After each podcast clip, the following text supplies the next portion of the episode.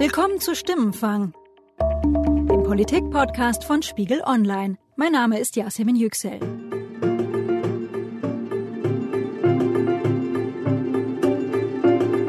Auf die Frage, kann ein Mann ohne Abitur mit Bart Bundeskanzler werden, gibt es am 24. September, wenn ihr das alle wollt, eine Antwort und die lautet ja. Vielen Dank.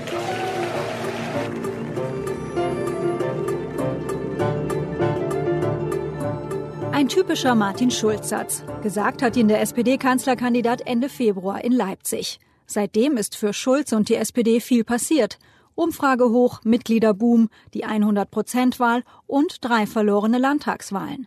Nach Rückenwind kam Gegenwind und irgendwie wirkte es, als müsste Schulz spätestens nach der NRW-Wahl nochmal von vorn anfangen. In dieser Episode von Stimmenfang reden wir mit den Menschen, die von Schulz Kandidatur motiviert in die SPD eingetreten sind. Wie haben Sie die letzten Monate erlebt? Mein Kollege Michel Winde hat in den vergangenen Tagen mit mehreren SPD-Neumitgliedern Telefoninterviews geführt. Einige von ihnen stellen wir Ihnen heute vor. Ich glaube, ich habe gespürt, dass sozialer Aufstieg möglich ist. Ich bin jetzt der Erste bei mir in der Familie, der Abitur macht. Und deswegen mag ich auch Martin Schulz und die SPD. Was hat Sie denn an Martin Schulz überzeugt? Was gefällt Ihnen an Martin Schulz?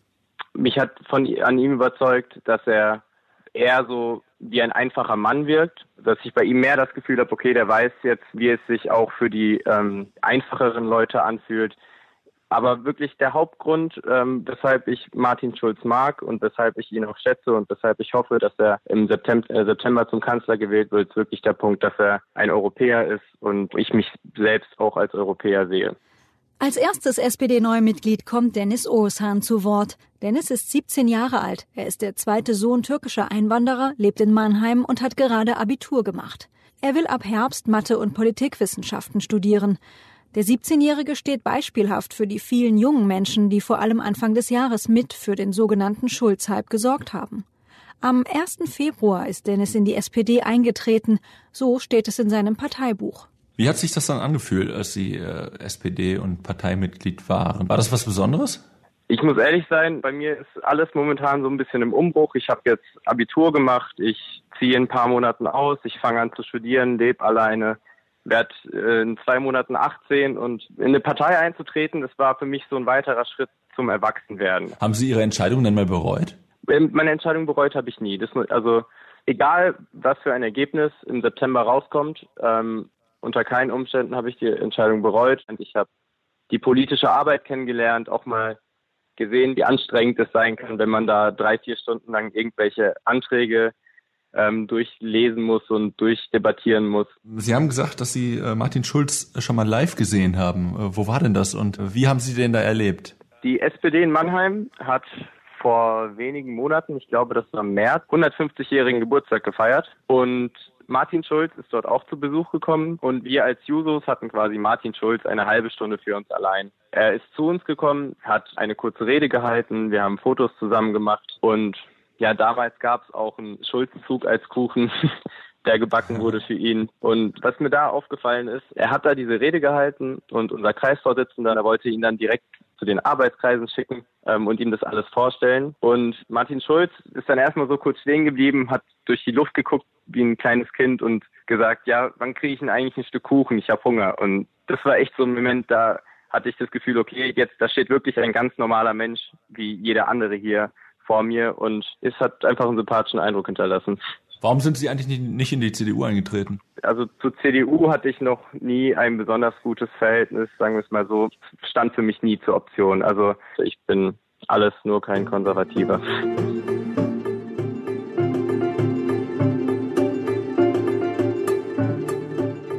Zehntausend Menschen sind seit Januar in diesem Jahr in die SPD eingetreten. Zum Vergleich, im gesamten Jahr 2016 hat die Partei 13.405 neue Mitglieder gewonnen. Eine von 17.000 neuen Genossen ist Anna Hermanns. Sie ist 36, lebt in Berlin und ist als Verwaltungsfachwirtin im öffentlichen Dienst tätig. SPD-Mitglied zu werden, hatte sie schon länger in Erwägung gezogen. Im Januar, als Schulz dann Kandidat wurde, stand ihr Entschluss schließlich fest gibt auch noch weitere Gründe, ähm, warum ich der SPD letztendlich beigetreten bin, weil ich jemand bin, der äh, nicht meckert, sondern macht. Und ich gesagt habe, ähm, bei den ähm, Bewegungen, die nicht nur Deutschland, sondern ja im Moment auch weltweit ähm, passieren, ähm, ähm, populistischer Natur, ähm, bin ich halt der Meinung, das reicht nicht, wenn man halt eben meckert, sondern eben man muss eben auch was machen. Und da fühle ich mich der SPD einfach am nächsten und entsprechend auch von Martin Schulz als Parteivorsitzenden wunderbar ja. vertreten. Wie war das denn dann, als Sie äh, in die Partei eingetreten sind? Wie haben Sie sich dann gefühlt? Oh, stolz. Ich war sehr stolz, ähm, dass ich den ähm, Schritt dann tatsächlich auch umgesetzt habe, weil ich, wie gesagt, schon länger mit dem Gedanken gespielt habe und ich habe mich hier auch wunderbar aufgenommen gefühlt und bin auch ganz aktives äh, Neumitglied, äh, die sich darauf freut, äh, Dinge verändern zu können. Äh, Sie waren stolz. Wo steht jetzt Ihr Parteibuch? Ist das in der Vitrine oder eher im Schrank? also ich habe keinen Altar, weil Sie das wissen möchten, aber ähm, es steht stolz in einem meiner Regale. Jetzt äh, ist die SPD in letzter Zeit aber auf einige Gegenstimmen gestoßen, äh, beziehungsweise auf nicht ganz so viel Zustimmung wie erhofft. Wie enttäuscht waren Sie denn, als äh, die Landtagswahlen dreimal in Folge verloren worden sind? Schon enttäuscht, aber. Und wie überraschend war das für Sie auch? Hm, das ist eine gute Frage. Natürlich ist man enttäuscht und ein Stück weit auch überrascht, aber ähm, immer mit dem großen Gedanken dabei, dass die Wahl, um die es ja eigentlich geht, immer noch ähm, aussteht. Und dementsprechend sind die ähm, Messen noch lange nicht gesungen. Von daher. Gab es einen Moment, in dem Sie Ihre Entscheidung mal bereut haben? Vielleicht nach der dritten äh, verlorenen hm. Landtagswahl in NRW? Nein, niemals. Das sage ich auch mit voller Überzeugung. Niemals, nein. Ich bin nach wie vor mit Herzen äh, Sozialdemokratin und äh, das werde ich auch bleiben. Was muss Martin Schulz denn ähm, Ihrer Meinung nach tun, um, um, um das Ruder nochmal rumzureißen, um den Trend umzukehren, sodass er im äh, September dann tatsächlich gewählt wird? Oh, ich denke, dass ähm, er auf einem guten Weg ist nach wie vor. Er ist, ähm, er präsentiert sich wunderbar in der Öffentlichkeit. Ich denke nicht, dass da groß viel ähm, zu ändern ist. Er interessiert sich für bestimmte Themen, die er jetzt auch in die Öffentlichkeit bringt. Und von daher ähm, denke ich, ist das äh, ist er nach wie vor auf einem guten Weg und ähm, er wird die Menschen schon überzeugen. Diesen Eindruck teilt Dennis aus Mannheim nicht ganz. Wir springen nochmal in sein Interview zurück. Mein Kollege hatte auch ihn gefragt, wie er auf die Landtagswahlen reagiert hat. Jetzt äh, hat die SPD in den vergangenen äh, Monaten drei Landtagswahlen verloren. Ähm, wie haben Sie das damit erlebt? Ja, bei, also ich muss ehrlich sein, äh, im Endeffekt, also das Hauptgefühl, das man hatte, war Verständnislosigkeit, weil die Umfragen haben Besseres angedeutet. Die in der Partei herrschte überall eine gute Stimmung, aber ähm, man kann auf jeden Fall sagen, es ist jetzt nicht so, als würde jeder in der Partei nur mit dem Kopf nach unten rumlaufen und sagen, ja, doof gelaufen, wird zwar wieder nichts im September, sondern es ist, also die Hoffnung ist noch da und auf was eins haben die letzten drei Landtagswahlen gezeigt. Wer die Wahl gewinnt, wird wirklich erst am Wahltag entschieden. Was muss denn dafür passieren, dass Martin Schulz Bundeskanzler wird? Ähm, wie kann er es schaffen, diesen Trend umzukehren, der ja aktuell herrscht? Ähm, was auf jeden Fall mal kommen muss, da muss ich äh, leider Martin Schulz auch kritisieren. Ähm, er hat jetzt schon mehr Inhalte gebracht, aber ich hatte das Gefühl, in den ersten Wochen kam ziemlich oft so, das hat man auch im Spiegel gelesen, in der Zeit, in der Süddeutschen, das konnte man überall lesen. Die Leute wollten mal was Neues hören. Er hat von der Krankenschwester geredet, jede, äh, oft. Und ich hatte das Gefühl, irgendwann wollten die Leute einfach das, das nicht mehr hören. Das heißt, er muss jetzt Inhalte bringen. Er muss ein, auch wenn es klar sein sollte, ein klares Bekenntnis zu Europa bringen. Ähm, und den Leuten klar machen, dass die Sozialdemokratie besser als ähm, Christkonservativismus ist. Der Kollege Florian Gartmann schreibt hier im Spiegel Online Hauptstadtbüro über die SPD und auch er hat die Höhen und Tiefen im Schulz-Wahlkampf der letzten Monate verfolgt. Wie fällt seine Zwischenbilanz aus? Wir tun heute so ein bisschen so, als wären wir eine TV-Serie. Da heißt es ja immer so schön, was bisher geschah. Ähm, wir hatten jetzt äh, bis Mai die drei Landtagswahlen, die alle nicht gut ausgegangen sind. Ähm, und haben jetzt so die letzten sechs Wochen, in denen Schulz durchaus viel unterwegs war. Aber würdest du sagen, das waren, das waren Wochen, ähm, in denen es ihm gelungen ist, Themen zu setzen, Punkte zu machen. Ähm, er hat nach meinem Eindruck ähm, viel gesprochen, ist viel aufgetreten. Wie ist das für ihn gelaufen? Ich glaube, er hat ähm, in diesen Wochen jetzt auch teilweise brutal erlebt, was es heißt, gegen eine Kanzlerin Angela Merkel der Herausforderer zu sein. Insbesondere in einer Zeit, in der Frau Merkel in Zeiten von Trump als Führerin der freien Welt gilt. Das war dann die Strecke Kirchentag, NATO-Gipfel, ähm, G7-Gipfel ähm, in Sizilien. Ähm, er war im Grunde genommen in diesen Tagen immer präsent, aber es hat einfach keinen interessiert. Also es ging damit los, er hatte beispielsweise bei Spiegel Online einen Gastbeitrag ähm, zur Frage Abrüstung. Da hatte auch Obama angegriffen, auch Trump. Ähm, der ist total untergegangen, weil an dem gleichen Tag sich Frau Merkel eben mit Obama beim Kirchentag, beim Kirchentag mhm. gezeigt hat. Und das mhm. war eine Riesenshow. Er ist beim Kirchentag auch aufgetreten, hat wohl auch eine ganz gute Rede gehalten, hat keinen interessiert. Mhm. Ähm, diese Bilder waren ja auch sehr stark. Du Bilder hast dann Merkel und Obama im Fernsehen gesehen und man dachte ja für kurze Zeit wieder, ah Moment, äh, habe ich habe ich mich in der Zeit vertan, da sind sie ja wieder. Unglaublich, genau. Ja. Und und ähm, und da kann man dann irgendwie wahrscheinlich verzweifeln und auch vielleicht manchmal sich fragen, ob das gerecht ist. Ähm, aus SPD-Sicht, ja. Aus SPD-Sicht, ja, mhm. ja, aus, und aus seiner Sicht. Aber so ist es halt. In dieser Episode von Stimmenfang diese Woche ähm, hat ja der Kollege Michel mit mehreren SPD-Neumitgliedern gesprochen. Die meisten sind so um Januar, Februar äh, sozusagen auf dem Höhepunkt dieses Schulz, sogenannten Schulz-Hypes eingetreten. Wie geht's denen jetzt? Wie haben sie die letzten Monate äh, so mitgemacht? Ähm, natürlich werfen die nicht die Flinte ins Korn, ist ja klar. Aber ähm, da kommt schon auch durch. Ähm, er müsste präsenter sein. Er müsste noch mehr Themen setzen. Er ähm, muss Gelegenheiten nutzen, Merkel zu stellen. Da sind wir also dann doch wieder so bei dieser Frage. Tut das schon genug? Ist das wirklich schon äh, die große Präsenz, die auch viele mhm. Menschen in, in der mhm. gesamten Bundesrepublik erreicht oder nicht? Mhm. Und sind es die richtigen Themen? Mhm. Naja, ich glaube, der Parteitag am Wochenende ist natürlich wirklich jetzt eine Chance für die SPD, ähm, ähnlich wie es jetzt bei den Grünen am vergangenen Wochenende mhm. der Fall war, zu zeigen, was sie eigentlich wollen, äh, dass sie nach wie vor irgendwie, was heißt, dass sie da sind, aber dass die SPD nach wie vor daran glaubt, dass sie in diesem Rennen eben noch eine Rolle spielen kann und nicht von vornherein auf Platz zwei geht. Und im Grunde genommen ist das ja eine ganz hübsche Geschichte. Also man geht nach Dortmund in die Westfalenhalle mitten ins Ruhrgebiet, ein sozialdemokratisches Kernding. Die sogenannte Dann, Herzkammer. Die Herzkammer. Man abends macht man auch noch einen Grillabend ähm, bei der ähm, Roten Erde. Das ist quasi die alte ähm, BVB ähm, Vereins. Du ziehst mich Location. jetzt echt weit in diese Fußballwelt. Ich zieh dich weit in die Fußball. da kann ja, ich nur verlieren. aber es gibt eben eigentlich immer so, so, so viele Parallelen und manchmal ist es eben ähm, also äh, kurzum, ich glaube, dass dieser Parteitag ist eine Chance für die SPD, wenn Schulz da eine gute Rede hält, wenn die Partei halbwegs geschlossen ist. Was heißt halbwegs? Wenn sie geschlossen ist, sie müssen jetzt nicht mit 100 Prozent dieses Programm verabschieden. Das wäre, glaube ich, nicht klug.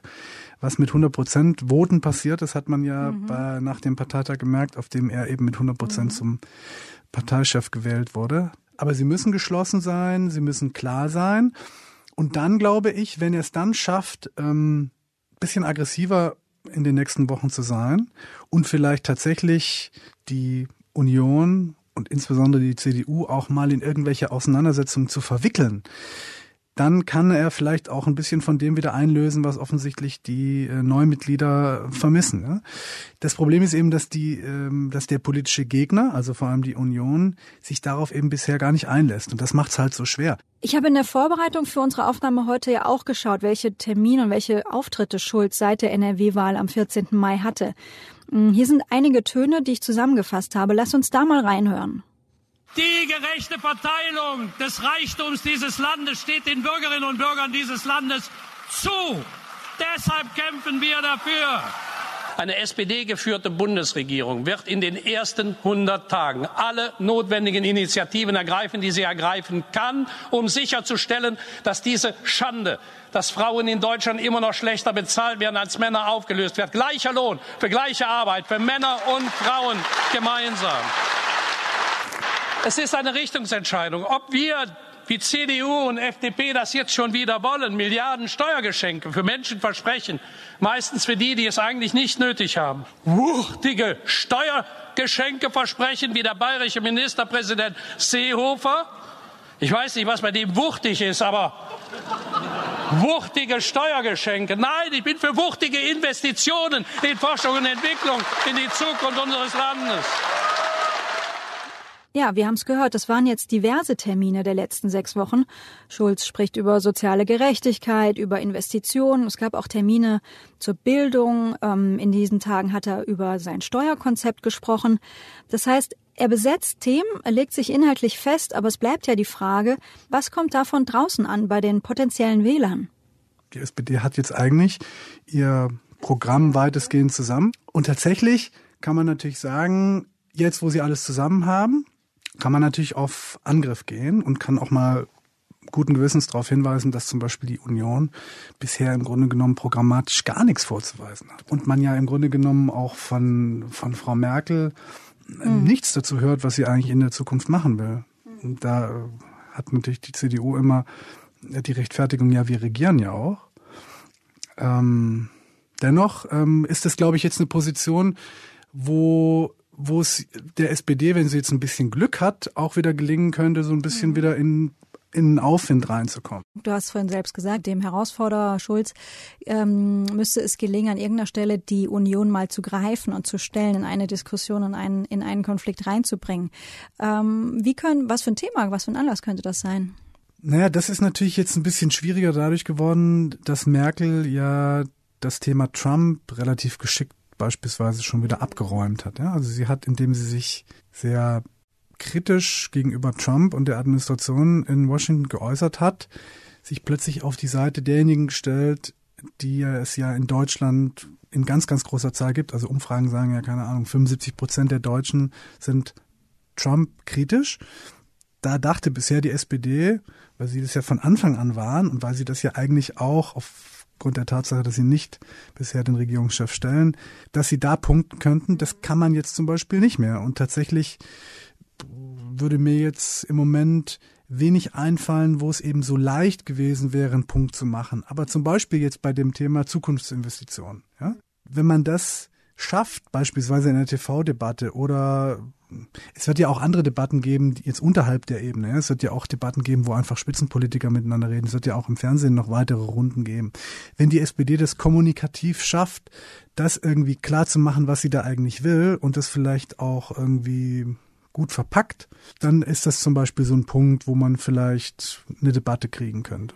Wie ist es denn, wenn du jetzt äh, in die nächsten Wochen schaust und vor allen Dingen dann natürlich August, September, wenn der Wahlkampf wirklich so richtig loslegt, wenn es ähm, Veranstaltungen, Straßenwahlkampf, Marktplatz, große Reden etc. geben wird? Worauf bist du gespannt? Ich glaube, jegliche Zusammen, jegliches Zusammentreffen von Schulz und Merkel verspricht was sehr Interessantes, weil die eben so unterschiedlich sind.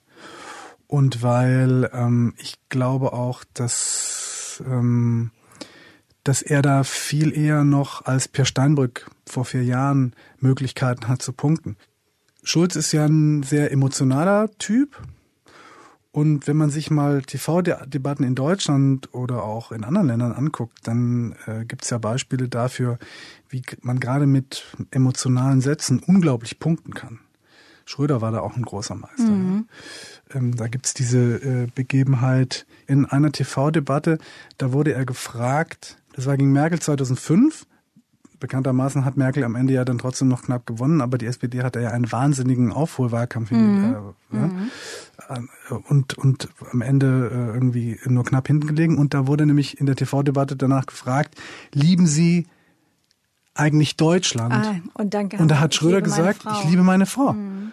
Und das war so ein ganz einfacher Satz. Und mhm. das war aber ein absoluter Volltreffer. Und Merkel hat im Nachhinein mal erzählt, dass sie in dem Moment wusste, dass sie diese TV-Debatte einfach nur verloren hat. Und sowas könnte man sich irgendwie bei Schulz auch vorstellen. Mhm. Man redet ja oft so vom Momentum in Wahlkämpfen. Dieses Momentum ist natürlich was, worauf die SPD hofft. Mhm. Ja? Weil sowas braucht sie jetzt. Äh, und keine Ahnung, wenn es in der TV-Debatte kommt, dann würde es ja auch noch reichen. Florian, du beobachtest Schulz ja fortwährend. Seit den drei Landtagswahlen hat er sich da eigentlich verändert? Ist das sichtbar? Was hast du bemerkt? Man merkt Schulz natürlich schon an, wenn man ihn ein bisschen länger kennt und wenn man ihn auch erlebt hat, als alles gut war, dass ihm das, was mit ihm passiert ist, das steckt ihm natürlich schon irgendwie in den Knochen. Ja? Er tritt eben nicht so selbstsicher und selbstgewiss und was Positives ausstrahlend auf, wie er das noch vor Wochen gemacht mhm. hat. Und die Frage ist, ob es ihm gelingt, das wieder zurückzuholen. Das ist aber natürlich so ein bisschen die Henne und das Ei. Ja? Mhm. Ähm, mhm. Wenn es jetzt tatsächlich langsam wieder aufwärts gehen würde, dann würde das bestimmt auch wieder zurückkommen.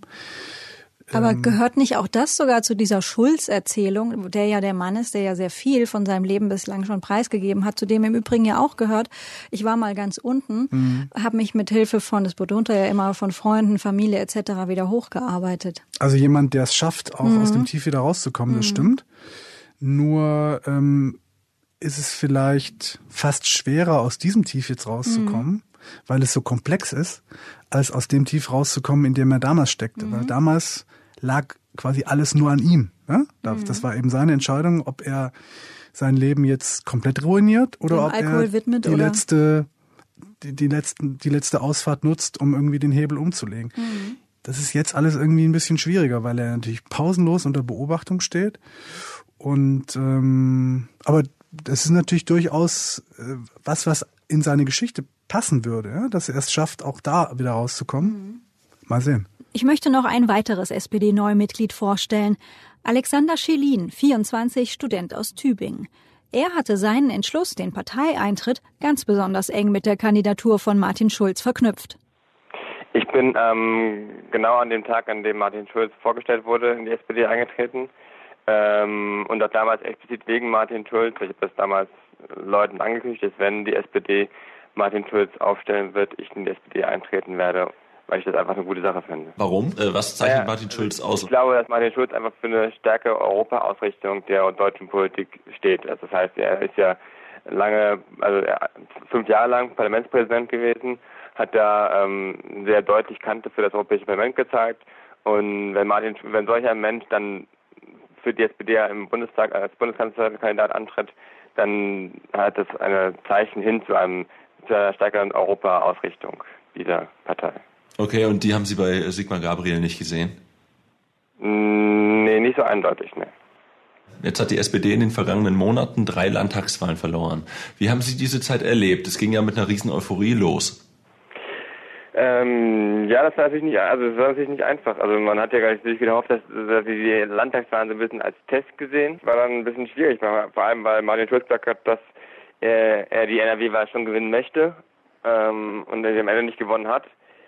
Das ist dann schon ein herber Rückschlag gewesen, aber man lässt sich davon natürlich nicht äh, unterbringen. Hm. Aber wie groß ist denn dann die Enttäuschung? Hm, die Enttäuschung über die verlorenen Wahlen gar nicht so groß, aber die Enttäuschung, also es gibt eine es gibt eine Enttäuschung darüber, dass es zumindest, dass das Thema Europa nicht genug angefasst wird von Martin Schulz.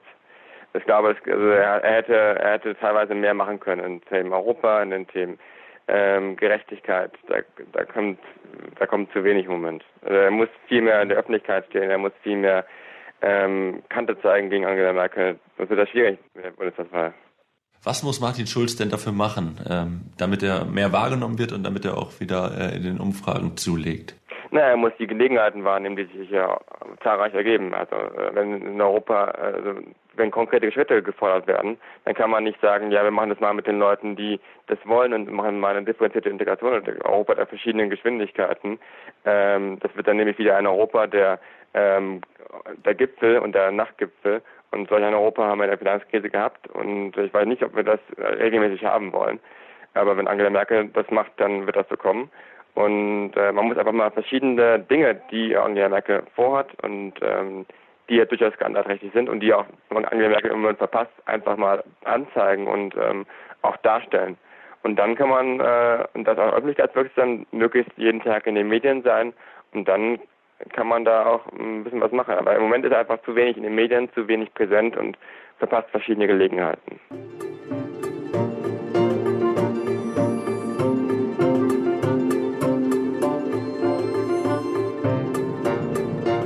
Was bleibt hängen nach den Gesprächen mit den jungen und neuen SPD-Mitgliedern?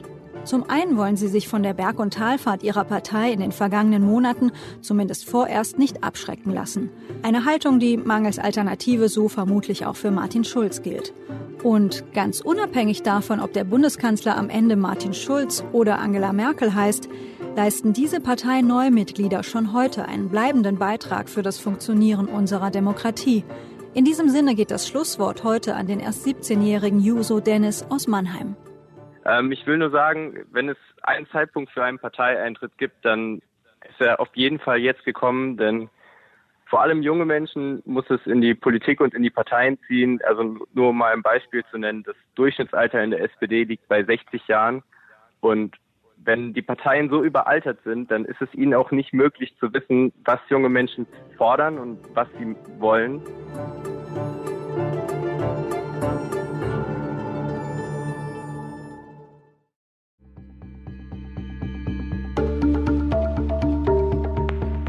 Das war Stimmenfang, der Politik-Podcast von Spiegel Online. Mein Name ist Yasemin Yüksel. Ich wurde bei der Produktion unterstützt von Ruth Lampen, Charlotte Meyer-Hamme, Matthias Streitz und Michel Winde. Die Musik für unseren Podcast kommt von Davide Russo.